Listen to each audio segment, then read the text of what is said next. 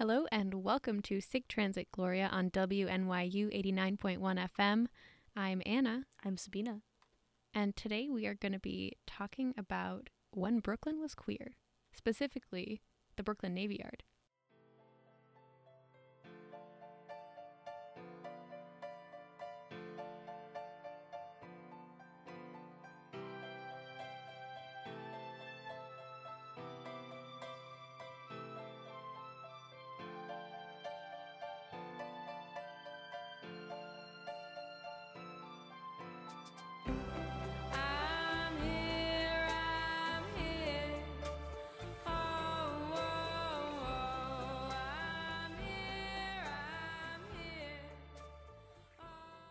So we had Hugh Ryan, author of When Brooklyn Was Queer. We had him in the studio to talk about his new book, an exhibition at Bobst. My name is Hugh Ryan. I'm a writer and a curator and the author of When Brooklyn Was Queer, the first ever queer history of New York City's most populous borough. So today we'll be talking about the Brooklyn Navy Yard, which is uh, an incredibly exciting site for a lot of reasons. But the reason I wanted to talk about it with y'all is in terms of my history of Brooklyn, what I discovered when I started looking at sort of the queer stories in Brooklyn and the queer history was that it's really connected to the waterfront. Uh, the waterfront is some of the oldest parts of Brooklyn, and it's also where some of the best jobs queer people could have were centered. And the Navy Yard, for about as long as the Brooklyn waterfront is really important commercially and militarily, the Navy Yard is there. It was founded, I believe, in eighteen oh one, although the first building wasn't completed until eighteen oh six. It was one of the first five naval yards built in the country. President John Adams decided that we should have this kind of naval fleet and these uh, naval bases. And it quickly became the most important in many ways. By the eighteen thirties, a thing called the Naval Lyceum is founded there, which becomes the Naval Academy. So it's where all of these really important uh, military leaders come from. You get all this important shipbuilding, you get all this advances in technology, advances in, in strange things that we don't think about, but like medicine. Uh, Bristol-Myers Squibb, you know, the pharmaceutical company, it's founded by a doctor named, I think, E M Squibb. He's a naval doctor at the Navy Yard, and he's making all these advances in, in surgery. He's a surgeon, and he realizes that he can patent some of them. And then Squibb Pharmaceuticals becomes hugely important. And eventually it sort of reconnects to queer history because it produces a lot of important AIDS drugs. And all this stuff comes out of the Navy Yard. And that's just in the nineteenth century. By the twentieth century, you get the mobilizations around World War One and World War Two, which bring in huge numbers of people all throughout the country to the Navy Yard. At one point during World War Two, there's as many as like seventy-five thousand people working in the Navy Yard. And it's a, only a couple hundred acres. It's, it's a small area, right? But it's crucially important. And then particularly as the war goes on and they need more people in manual positions and they start hiring women, the Brooklyn Navy Yard becomes a really important source of employment for women. It's it's not as big numerically as the numbers that are hired at other yards throughout the country, but in terms of the image of women workers, that kind of Rosie the Riveter image, Brooklyn's really important. And all of that is happening for this like one hundred sixty year period, basically from eighteen oh six to nineteen sixty-six. That's when the Navy Yard finally closes down. Uh, after the war, they let go of a lot of workers. The whole waterfront is changing in a lot of ways, particularly shipping is changing, and the Brooklyn Navy Yard is built, and all of Brooklyn's waterfront really is built to handle smaller ships, not the big ships that come in, container shipping uh, in the nineteen fifties. And so by nineteen sixty-six, the Navy Yard really is not important anymore. It's it's derelict, it's almost abandoned, and it gets shut down entirely. And now it's having this resurgence, of course. But that's the arc of my book, is neatly contained within the arc of the Navy Yard. Before World War Two, it was very looked down upon for a woman to work outside of the home. It was usually viewed as either something that was um, embarrassing, that she should try to hide, or temporary, something that she did only until she got married or for a short period, maybe while her family was experiencing distress. Women were paid less for the same jobs. They were excluded from most jobs. Uh, the conditions that they worked under were often very bad, uh, abusive, um, dangerous. They, in these positions, these manual positions, they didn't even have um, protective gear. The necessary protective gear wasn't made for women, so they had to retrofit and kind of create their own from men's gear. That's why they were wearing trousers. Uh, and so war always has a big effect on that. It's it's not a coincidence. The first time the American census ever asks about women's employment outside the home is immediate, the first census after the Civil War, because so many women had to go to work. And now we know that women of color have always worked in this country, whether paid or not, recognized or not. We know that immigrant women, we know that working class women, they have always worked.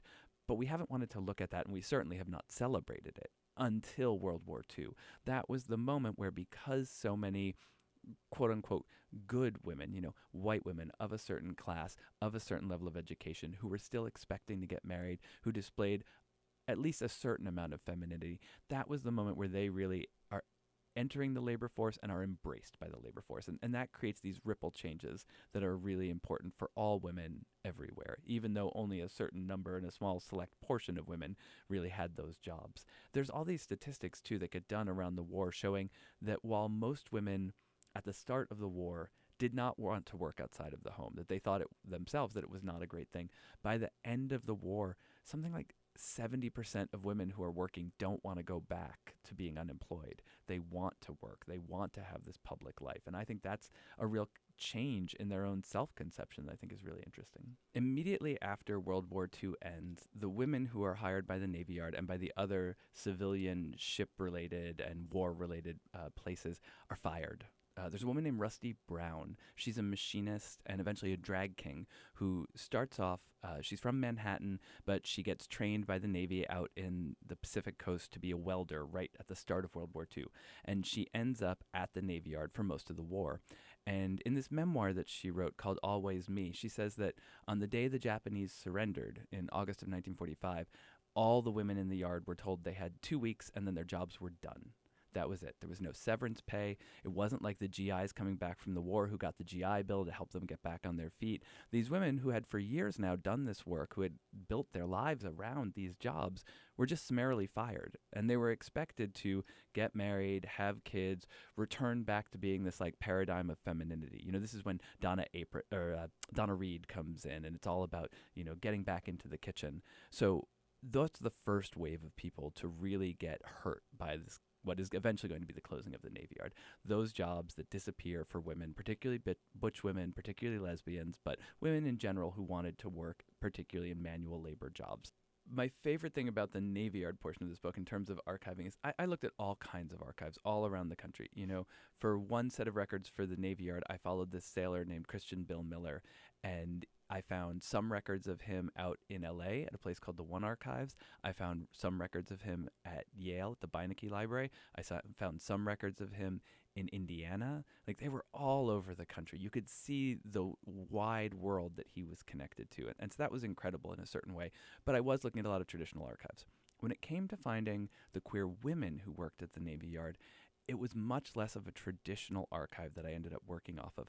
It was a lot more talking to people and getting things sort of organically, particularly to find Rusty Brown's story. I found a small essay that she had written in a book published in the nineteen eighties uh, called Long Time Passing, The Lives of Older Lesbians, which is like a really depressing title, very nineteen eighties.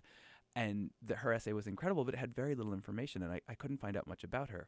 And then I found an oral history done with her around the same time out in San Francisco at the G L B T Historical Society. And so those two documents kind of gave me her life story. They were completely disconnected, and it took years to find the second one. And that started to uh, really tell the story of one particular woman and what her life was like. But I was never able to find a photo of her or any images of when she worked there, what it looked like, and what her work was like. Instead, I asked at the Navy Yard over and over again. I said, if anything ever comes up, please, I want everyone to know what my project is, because a lot of it went through word of mouth. And one day I got an email from the woman who at the time was the head of the Navy Yard, Building ninety-two. And she said, a man came in the other day and he told me that his aunt was the first woman hired by the Brooklyn Navy Yard to do manual labor during World War Two. It turned out not to be true. They had no records of her. They couldn't figure out anything. It turns out she was actually hired by the Todd Shipyards as the first woman to do manual labor during World War Two. Her name was Anne Moses. She was one of eighteen children. She was the daughter of a Romanian immigrant tinsmith named Moisha Moisha. She was a lesbian her entire life. She had wanted to learn his trade.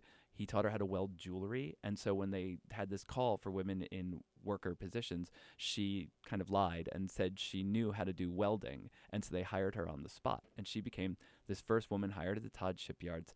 And he is trying to find out more information about her, her, her uncle, when he came to Brooklyn, because he had inherited her scrapbook. And her scrapbook is this incredible document for, I would say, looks like about the course of forty years. She collected photos of herself, her family, and the women she was close to. And as far back as nineteen twenty-eight, these women are seen proposing to each other, spanking each other, being sort of sexual with each other. You can track the change in their gender presentations in these photos. They go from kind of androgynous femme in the nineteen twenties to full-on butch in the early sixties with these sweater vests and trousers and short hair.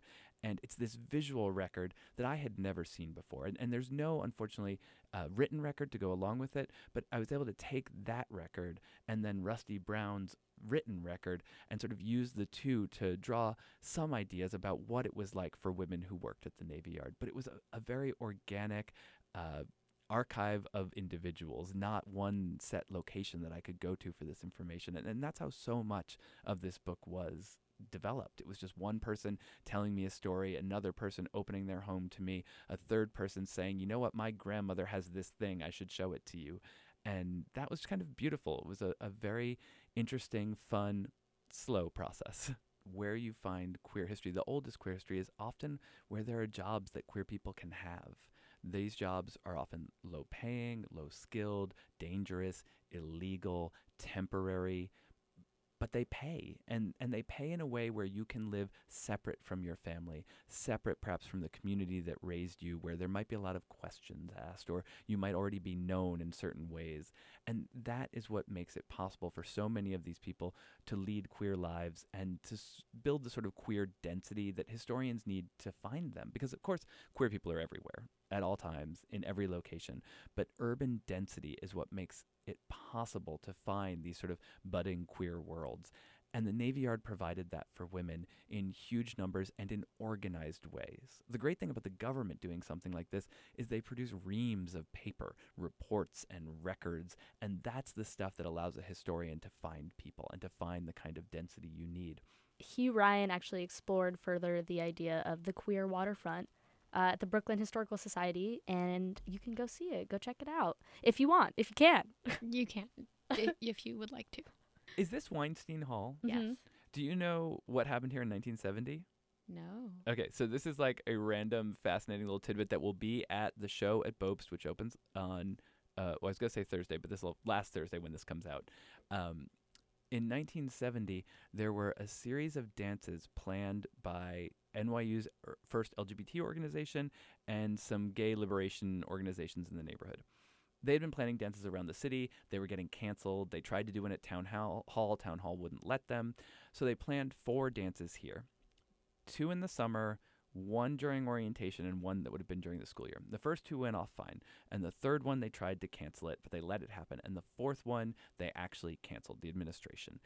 And there was a takeover of Weinstein Hall. Gay groups all around the city took over the building, had to be dragged out by the cops. It went on for days. While it was happening, Sylvia Rivera and Marsha P. Johnson were here in the basement at Weinstein Hall. And Sylvia apparently turned to Marsha and said, we should start an organization. And they started Street Transvestite Action Revolutionaries here in Weinstein Hall in the basement in like August something of nineteen seventy. And I, I love to think about that. I did not know that at all. That changes everything. That changes absolutely everything. We are sitting in queer history. We are both so awkward. It is like, we're just so like, bad. It's just like, honestly, like, this amazing. Is why, this is why my mom thinks we talk the same, is because we have this, you know, we're just this way. I also think that our voices are on the same frequency. That, like, I think they're too. both equally as high sometimes. Yeah. You know, it's okay. We are who we are. I'm with that. I'm with that. Mm-hmm. You are you. And you are you, Sabina. Uh, and Thanks. You, and you are listening to SIG Transit Gloria. On W N Y U eighty-nine point one F M. I'm Anna. I'm Sabina. Good, Good night. night. Oh, God. That was painful. You okay, Anna? Yes.